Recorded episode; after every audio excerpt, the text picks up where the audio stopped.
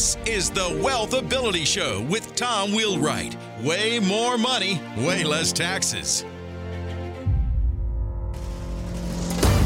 Welcome to the Wealth Ability Show, where we're always discovering how to make way more money and pay way less taxes. Hi, this is Tom Wheelwright, your host, founder, and CEO of Wealth Ability. So, why would you ever cheat on your taxes when you can save taxes legally? So, today you're going to learn how to reduce your taxes and still sleep at night.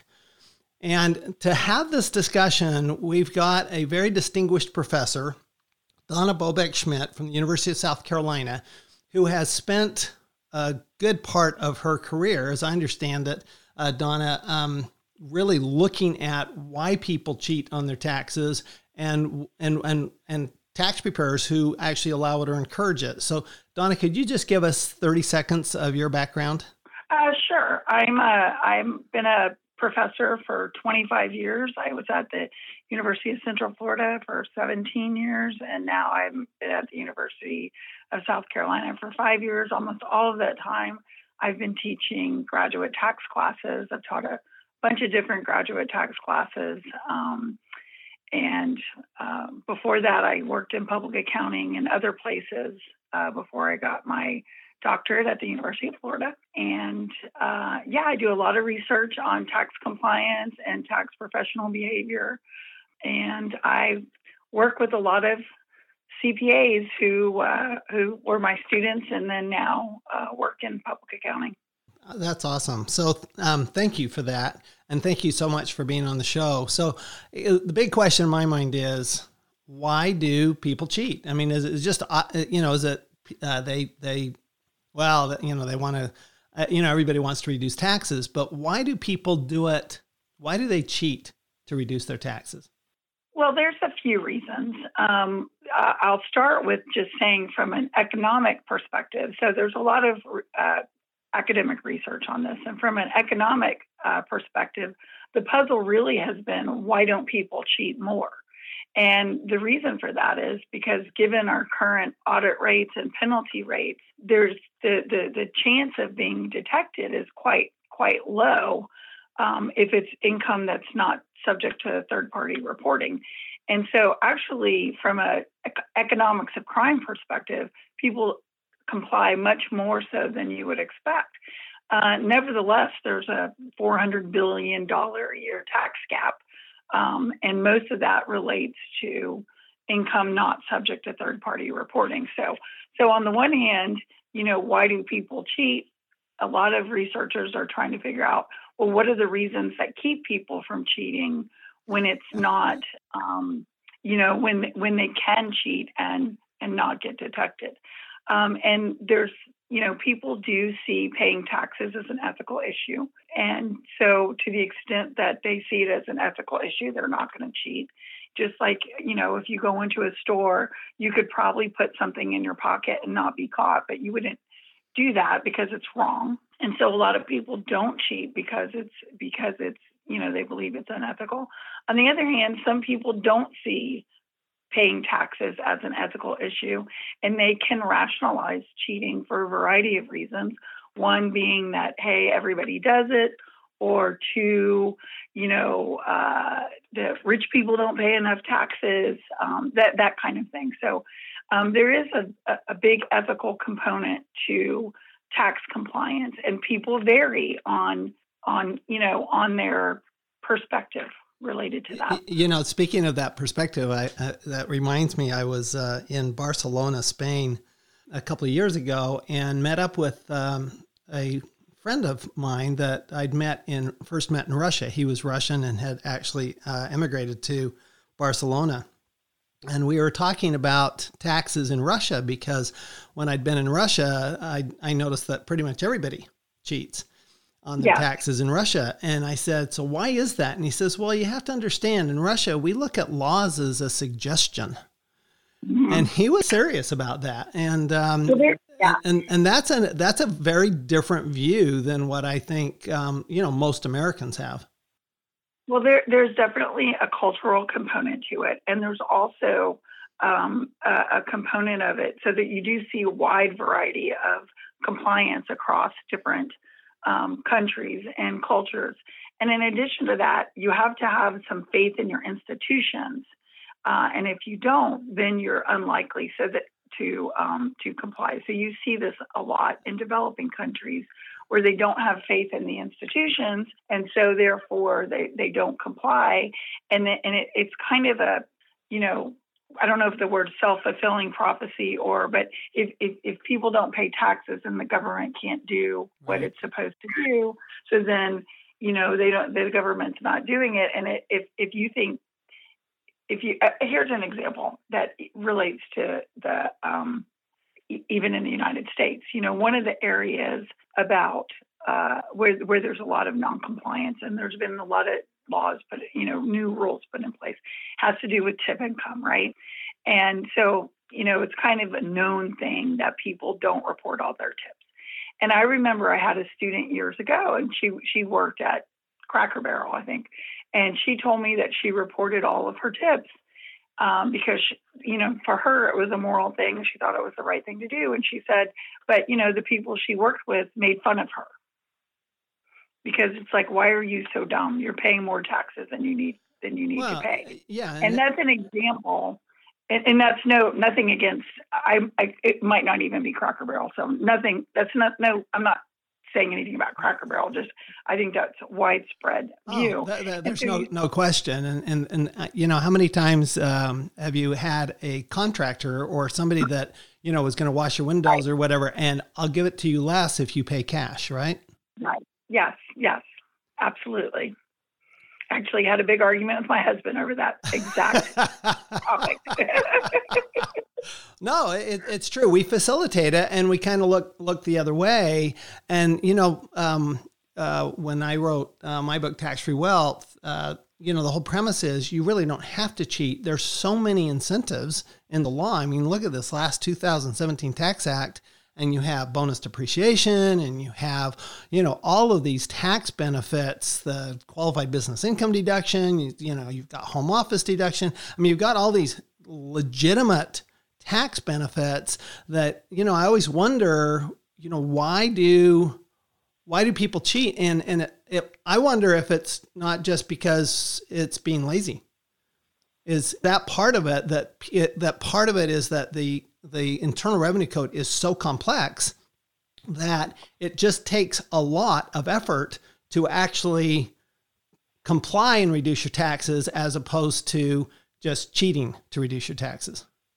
Well, I mean, I, I, I think it, it depends, right? So if you're talking about business income versus non-business income or you know there in in some and and there's there is I would agree with you some level of of non-compliance that's that's out of ignorance. Um, and and I, and and I think that as uh, tax professionals sometimes you know have a difficult time trying to explain things kind of being the messenger of bad news to to tax to their clients you know that no that's that's not how this works or yeah you should have done this differently but now you're bringing it to me in january and there's nothing i can do to change the you know change the situation. I, I personally probably wouldn't use the word lazy. I would probably just say it's more of a of a you know taxes make people nervous. They just yep, they don't do. understand them they think they're complicated I mean, I you know I do tax returns for people that are like the simplest tax returns ever, but it just makes them feel so much better for me to do them for them. And so there's like this, uh, you know, just this barrier uh, that it just seems very complicated, and uh, and and and some of it is is hard to understand. So, you know, and yeah, I'm sure some people are lazy, and the uh, just like every other law, ignorance of the law is not a defense. So, right. So let, let's talk about tax preparers for a minute. Yeah. So I know you do a lot of research into why tax preparers sometimes allow or facilitate cheating. Do you see that as a as a prevalent challenge in um, in, in in our in our in the U.S.? I, I do not. Um, and and let me just kind of add a caveat that it depends on who you're talking about. Okay, when you're talking about CPAs, my experience with CPAs and my research with CPAs uh, has led me to the conclusion that the vast majority of CPAs are ethical people trying to do the right thing by the law and by the um, by their clients. So I I don't I don't have evidence that C, that there's a, an issue with with CPA tax tax professionals. Now, when you go kind of to there's a lot of people that do taxes are unlicensed and a lot of them are very ethical but there there there is you know for instance the irs i don't know if they still do this but i used to when i, I used to teach um, a tax research class where we part of the class was about um, professional responsibility and and so i used to go to the irs website where they would have all their criminal activity you know the number of people, uh, tax professionals that they had right. uh, filed criminal charges against, and and uh, and you know, ninety percent of those were not CPAs. So uh, so I would say that most of the kind of tax professional aided non-compliance is not is not coming through CPAs. Uh, on the other hand, you know, there are some CPA firms, large CPA firms, that have gotten in trouble, uh, even some people that have gone to jail for helping their clients do things, you know, their big clients do things that are, uh, you know, that were wrong. But I, you know, I think they, those, that's more the exception than the rule. Some of the research that I have done recently has shown that, you know, tax tax professionals are very thoughtful about this and they, would rather fire a client than you know than not be able to sleep at night well i i, I always tell I, I tell my clients actually i tell even when i'm speaking on stage so you know one of my big goals in life is to never be anybody's girlfriend and um, yeah no kidding. I, I, you know and you know i mean you know we're we're signing we sign the tax return too and it's under penalties of perjury based on what we know. So if we know that a client's cheating we're we're on the hook for that. And i've always i always tell my clients you know what? I don't want you to go to jail and i'm i'm going to tell you if you do i'm not going to come there with you.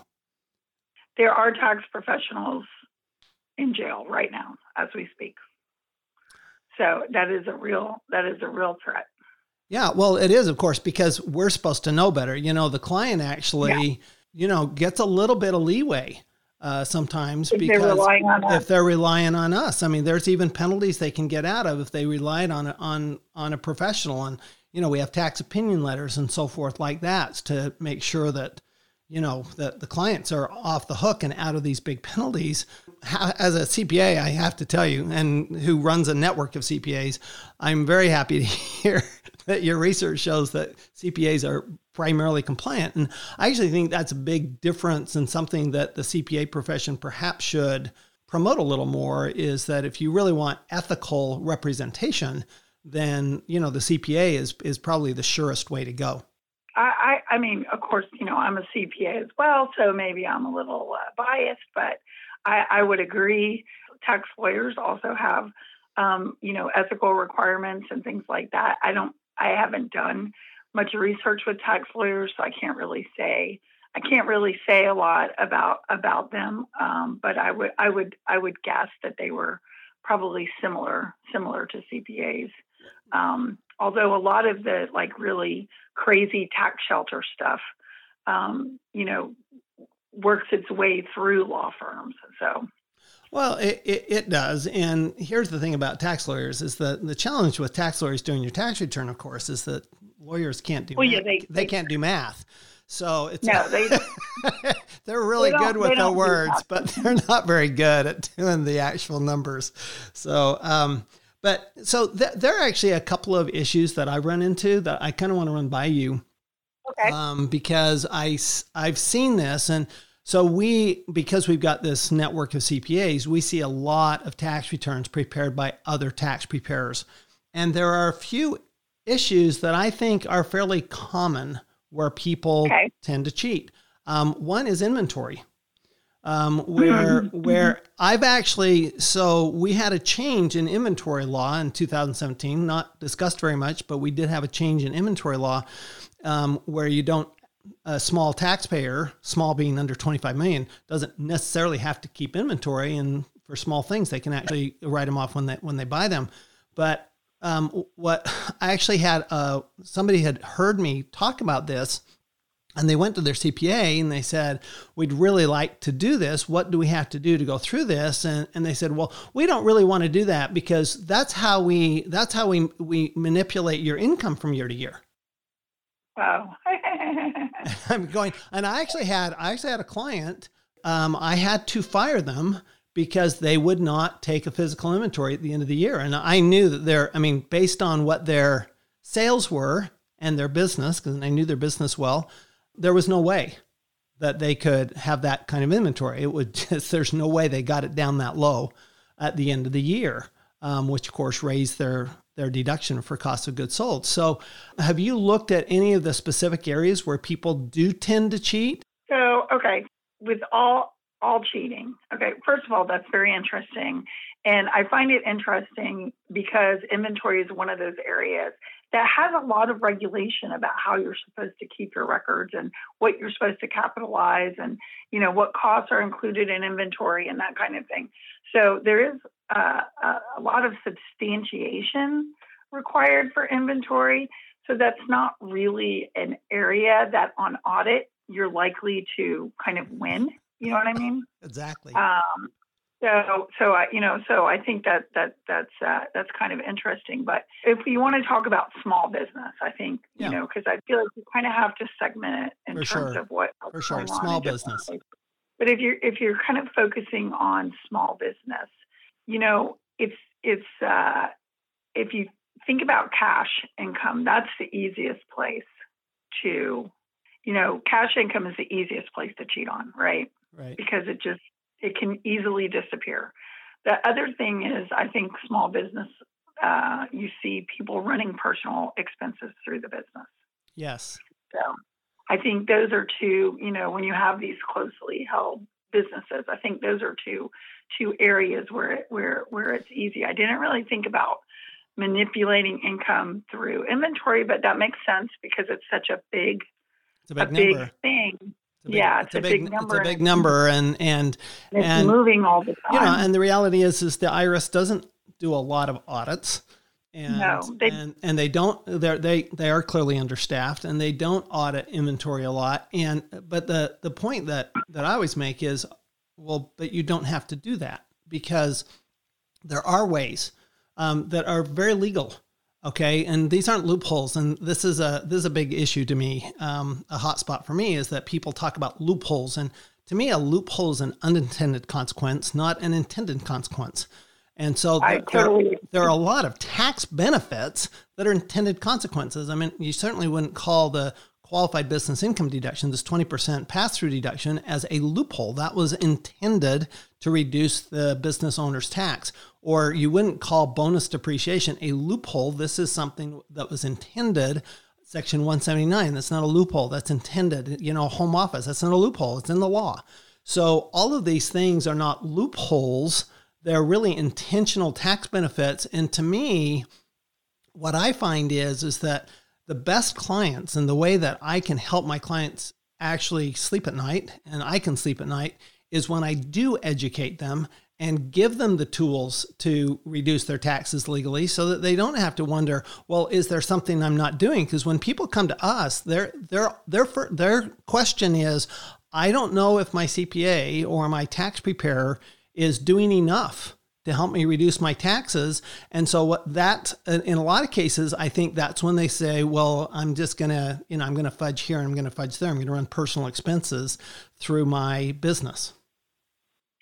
So um, I completely agree with your perspective on the term loophole. I think it's a, a pejorative that's used for tax benefits that other people get and I don't. You know what I mean? That's a loophole. I like I don't that. get it. That's right? a great definition of it.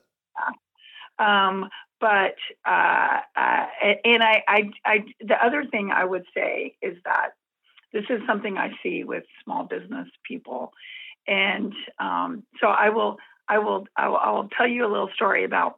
Um, so you know, I, I get my hair done, um, and I, I go to a, a very nice uh, hair salon uh, um, and pay, you know, quite a bit of money for this.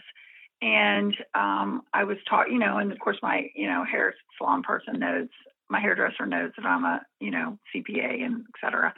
And so she's talking to me about her taxes and, um, and and she said she was kind of dissatisfied with the person she was going to. And i said oh well may, you know maybe you know i could give you some recommendations or whatever. She goes yeah well i'm only paying $175 and i don't want to pay any more than that and i said well i said you know you know you get what you pay for. That's why i come to you and not supercuts you know is because i want you know whatever. And she was like really taken aback by that.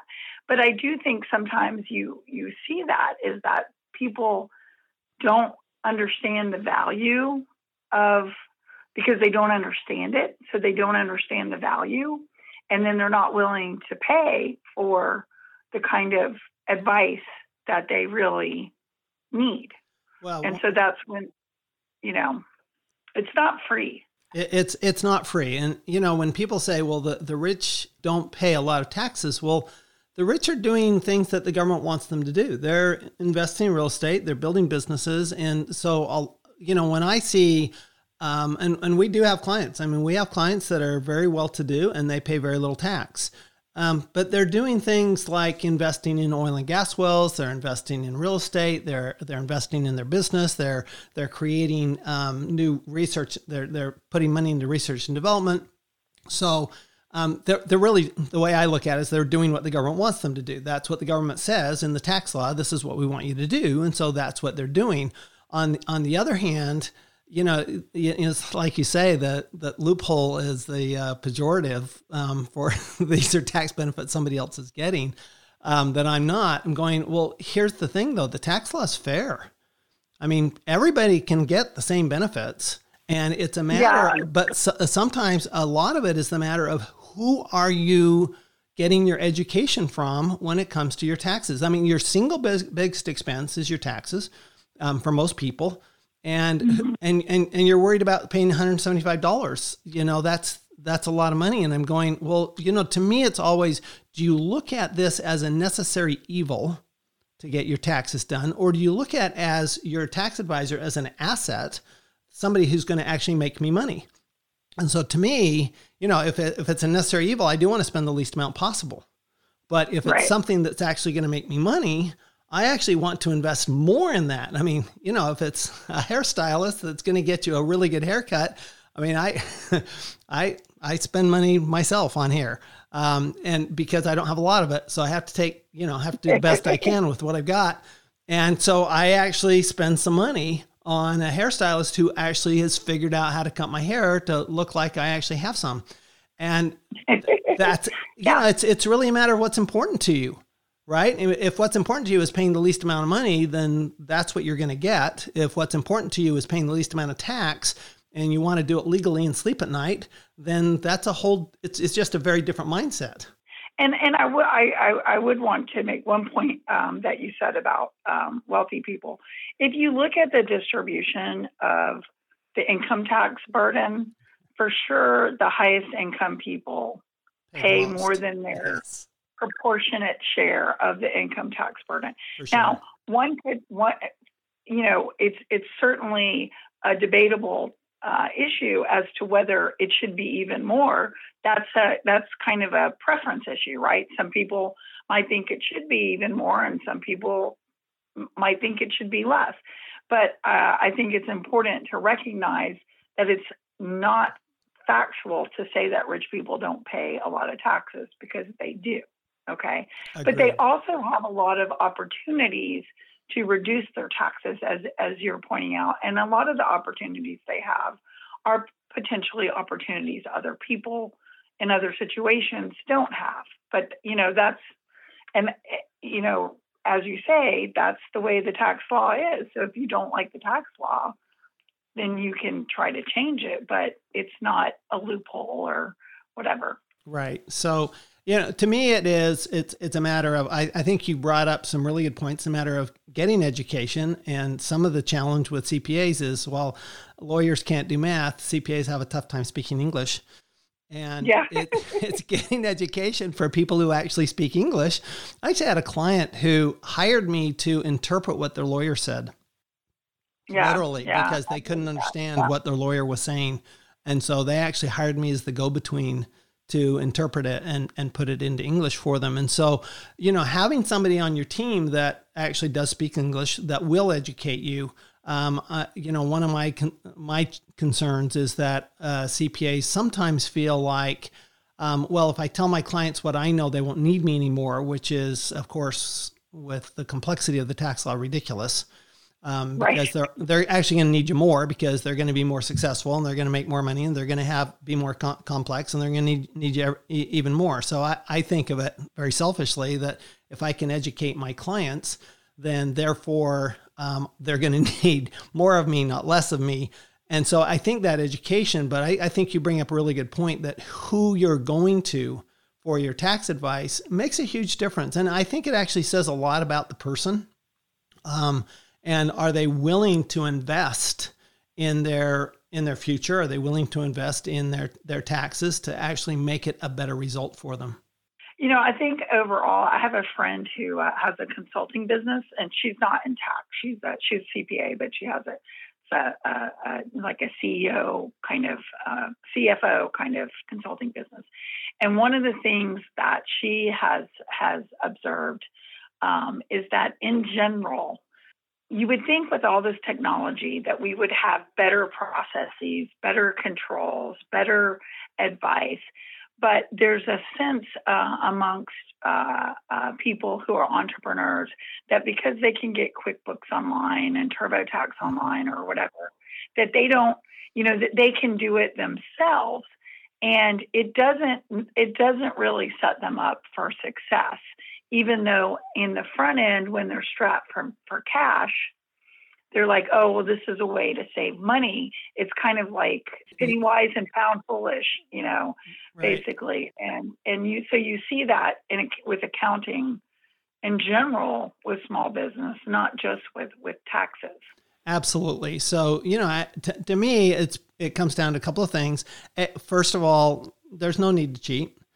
You can actually keep your taxes down uh, and, sleep at night if you could do two things. One, you get the education, which is I. That's why I love talking to professors. And I actually was. I'm not a real professor. I was an adjunct professor for 14, 14 years. Um, so you know where we are. We're like right below the janitor on the pecking order Well, but at the university. I still think you're a real professor, but uh, not not a well paid one. We'll say that. but you, it, uh, but truly, if we get the education and then we, you know, recognize that look, we can reduce our taxes legally. These laws are available to everybody as long as we have somebody that we're working with that can actually produce, you know, help us produce results. I always say, if you want to change your tax, you need to change your facts. And so if you if you're willing to change your facts to do what the government wants you to do, you can reduce your taxes and you can sleep at night and you don't have to worry about know, is the IRS going to come after you? Because you never have to worry about the IRS because your tax preparer is taking care of that when they prepared the tax return in the first place. They're making sure that everything is ticked and tied, as we say in accounting, or I's dotted and T's crossed, as you might otherwise say. So, um, Dr. Schmitt, um, just been a pleasure to have you on our um, podcast today. Uh, Wealthability, you- you're just a wealth of information. It's just absolutely been delightful. Thank you so much. Thank you very much. And uh, just remember, everyone, that when you do, you know, when you do get the education and you do have the right tax advisor and the right tax preparer, then you're always going to make way more money and pay way less taxes. We'll see you next time. What if you could discover a simple way to double your profitability in the next 90 days without adding any new clients? As a listener of my podcast, I want to give you, for no charge, my five step process for doing just that. Just go to wealthability.com slash CPA profit right now to get this free gift. I know this claim probably sounds exaggerated, but it is entirely doable and much easier than you'd think. In fact, this is the same five step process that Cindy, my friend and member of the Wealthability Network, used to increase her overall revenue by 50% while actually getting rid of some of her most troublesome clients. There's no purchase necessary. Just do these five steps and watch the results. To get your copy of this free gift, go to wealthability.com slash CPA profit. Wealthability.com slash CPA profit and double your profits now. You've been listening to the Wealth Ability Show with Tom Wheelwright. Way more money, way less taxes. To learn more, go to wealthability.com.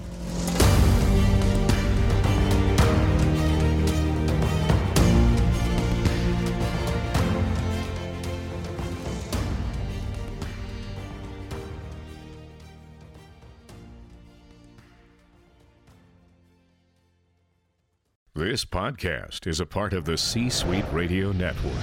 For more top business podcasts, visit c-suiteradio.com.